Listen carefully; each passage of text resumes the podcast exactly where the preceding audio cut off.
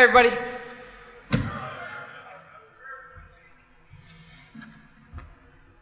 Jerry, well done. I did not call you to tell you how to do your job. Um, but I do appreciate uh, I do appreciate being being able to spend a few minutes with this crowd tonight. And uh, you know, again, um, as Jerry has done, uh, thank you, General Faulkner, and the rest of the Marine Corps Association. Ladies and gentlemen, this is our professional organization.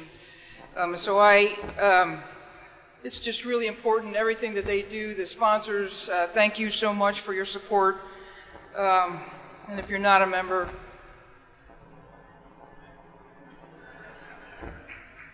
enough said, right? First, uh, let me uh, let me uh, congratulate all of the award winners. I recognize some of them. Really, really proud of you, and, and just absolutely uh, honored to be able to be here with you as you uh, deserve and receive the credit that you deserve because it is a it's a slog out there, and what you're doing out there is really important. Um, so, ladies and gentlemen, I'd like to just spend a few minutes tonight to talk about the challenges uh, that we have before us. You know, this changing security environment and the work we have ahead of us. So let's start with the gravity of the security environment that we find ourselves in. Because we're competing today with rising powers who if left alone, will rearrange the world order in their favor.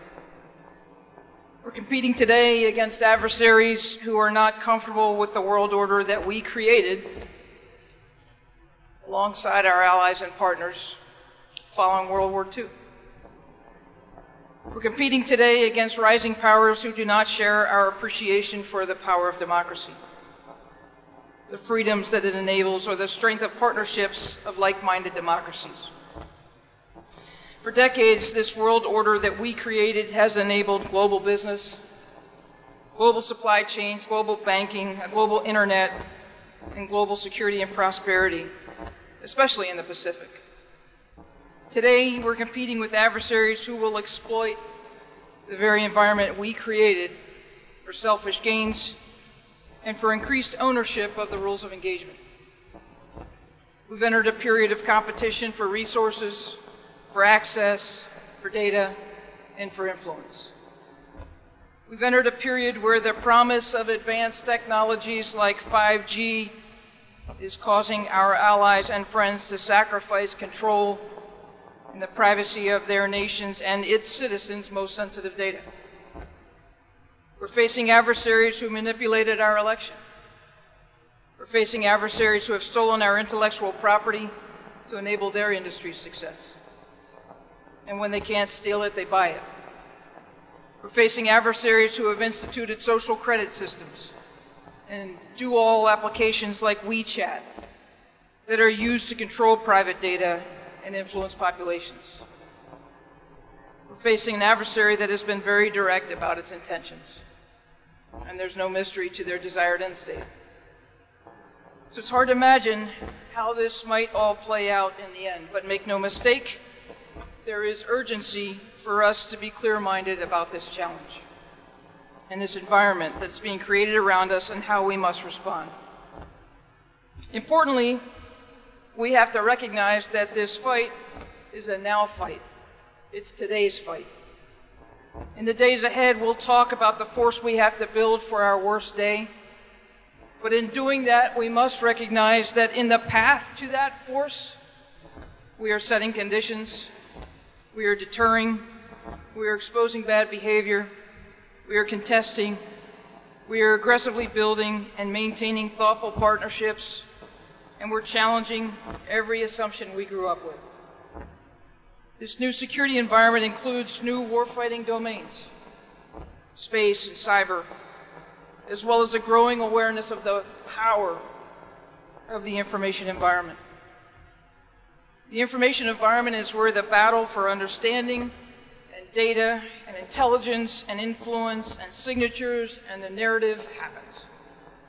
It's a battle for the narrative, which amplifies the need to operationalize our strategic communication capability. It's the battle for cyber terrain.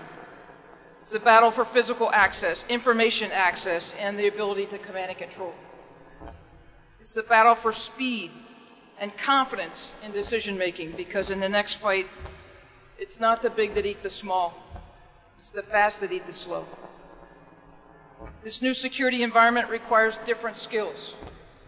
We have to build on what we're really good at, like find, fix, and finish, and we need to stack new skills on top, like globally integrated operations. We have to fight the tendency to protect equities and old processes or even old definitions that may not work in the future. Because this is a new fight, different fight. And in this one, the rules of engagement are not always clear. This is a global competition.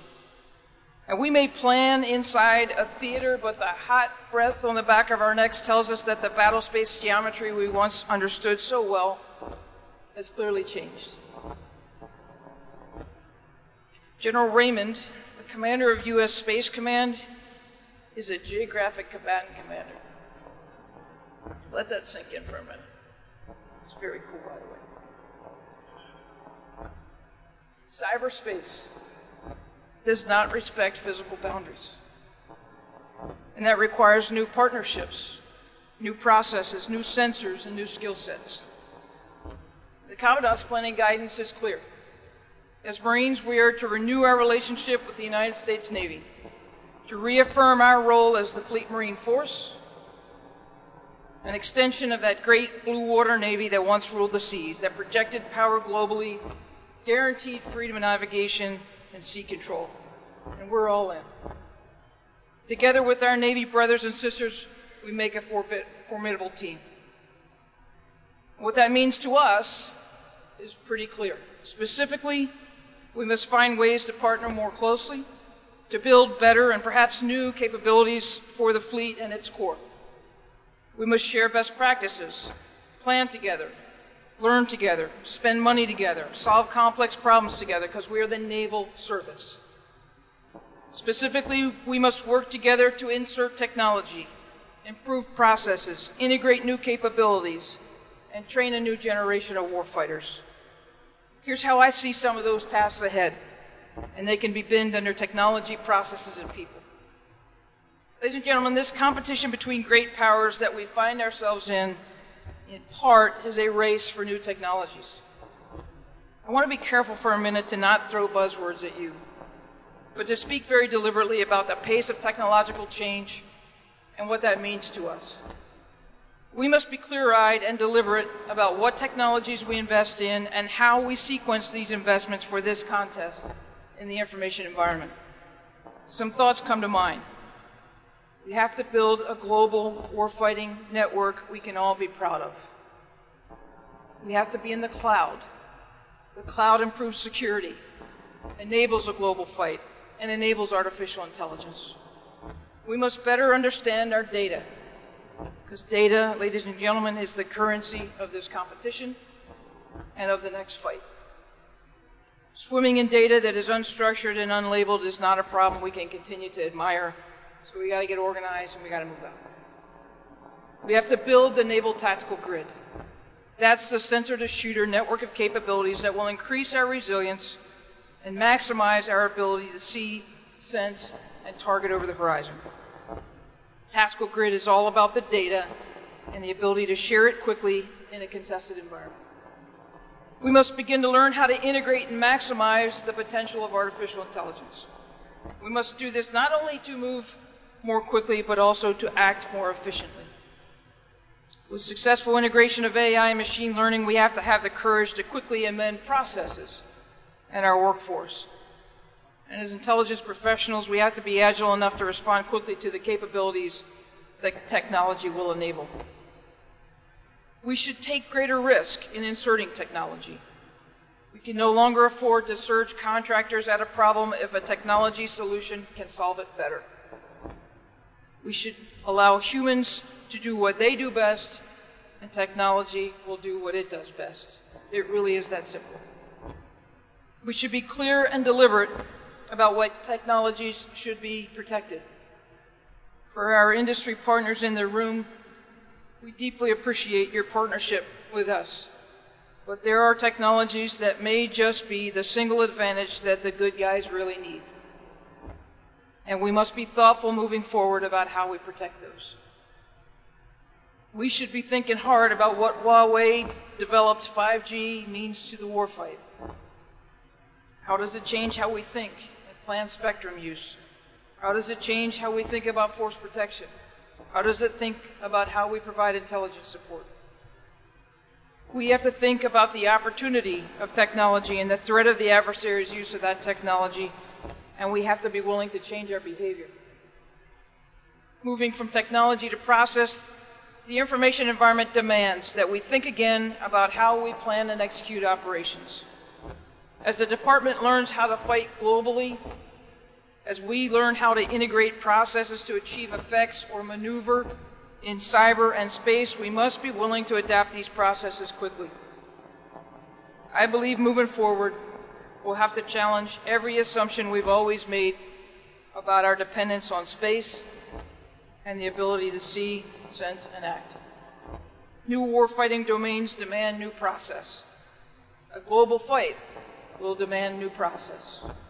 Specifically for this team, new warfighting domains will require new intelligence processes and new intelligence skills. Cyber and space, neither of which have boundaries that nicely match physical lines on a map, will require new partnerships, new tools, new battle rhythms, and a deeper understanding of authorities and permissions and effects, how to understand old terms like battle damage assessments. As the inside force, we must fight to better understand the threat and provide commanders the ability to fight through that threat. And at the service level, I believe we have to think again about how we provide intelligence driven capability development, informed by the global supply chain and critical technologies that must be guarded. We can never forget that global businesses do business globally. As alliances shift, businesses make decisions, and accesses are won and lost, we must constantly reassess our capabilities. So we have to amend our own business practices to ensure we build, build capabilities we can depend on on our worst day. We have to explore innovative ways to accomplish counterintelligence missions. And we have to think aggressively and maintain pace with social media trends as we move out to increase open source intelligence, human and CI capabilities, did you know, by the way, that today's kids spend more time on online games like Fortnite and Roblox than YouTube, Netflix, and Facebook combined? So, as I've learned, this is where kids hang out now. I have a schnauzer. So, I think this is where a determined adversary will also hang out. Roblox and Fortnite are much more like social networks than they are games. So, what does that do to the way we think about counterintelligence or OSINT? And if you were intent on influencing the culture and beliefs and narratives around social, political, and security issues, would you not be interested in platforms like these? But enough about games, because I do not want to encourage you to play games. Ugh. Ladies and gentlemen, what you really hear me encouraging to do is, is to just think differently, to be agile, to challenge assumptions, and then to act. Just try. Just step out. We must re examine authorities and borders and permissions. And if we find ourselves bumping into old policy that may not work anymore, we have to ask for change. Because the answer is always no if you don't ask. The fight is changing, and the environment must change with it. Finally, ladies and gentlemen, we have to think anew about people. Because while we have a lot of work to do to reimagine the role of technology and process and how we fight and compete, we know that our people will always be our strength. And here's where I become most encouraged for the future. So, force design and force development give us a brand new opportunity to build the right formations. So, is there a better way to organize the force that we have today? If there is, we should do that. Keeping in mind the opportunity and the direction from our Commandant on naval integration, how should the Fleet Marine Force organize itself, along with the Navy, to build capabilities for operations in the information environment? By the way, Our Navy information warfare shipmates are incredibly talented, experienced, and ready to partner with us.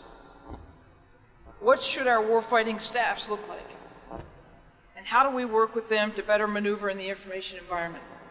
To integrate electromagnetic spectrum operations, manage signatures, create, integrate, and deliver tactical cyber capabilities, and conduct defensive cyber maneuver. These are near term tasks because together we're better and the fight is now.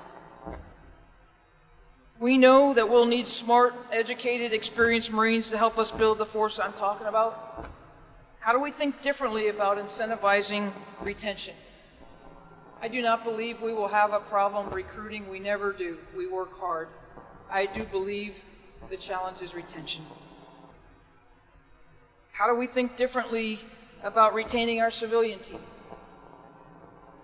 I am all in on the SECNAV's intent to build the Naval Community College out of the various schoolhouses we have today. So let's contribute to that with certificate based retention incentives for cyber and intel and data and com marines so that when they finish a 20 year career, they leave with a master's degree. We have to continue to refine the cyber and SIGINT MOSs until we get them right. Because I'm 100% positive that when we created the Cyber MOS, we didn't get it 100% right. But we got started. Ladies and gentlemen, importantly, our people will always, always, always be our advantage. Our NCO Corps, our staff NCO Corps, and thinking junior officers with energy and a cardinal direction can accomplish amazing things. We may not yet enjoy the best AI engineers or data scientists, but our strength will always be our force. Our challenge, therefore, is to ensure that we have the best technology and process enabled force. So I was honored tonight, this afternoon, to attend Master Gunnery Aaron Hoffman's retirement. So at one point, there was a gaggle of about 35 Master Gunnery Sergeants, led by that one there. So I quickly attempted to do the math at least 20 years per Marine. Who knows how many deployments represented in that group? Deployments into harm's way, countless leadership lessons, countless younger Marines positively impacted through instruction, mentorship, encouragement, or just a good old fashioned standards adjustment. Ladies and gentlemen, that's how we win that's how we win. Because I would stack that group of Marines against their peers, against every other nation any day. And I would stack their subordinates against their peers any day. So people empowered to try new things and to lead at echelon will win the day for us. So we need to educate them, and we need to love them, and we need to lead them, and we need to keep them on the team.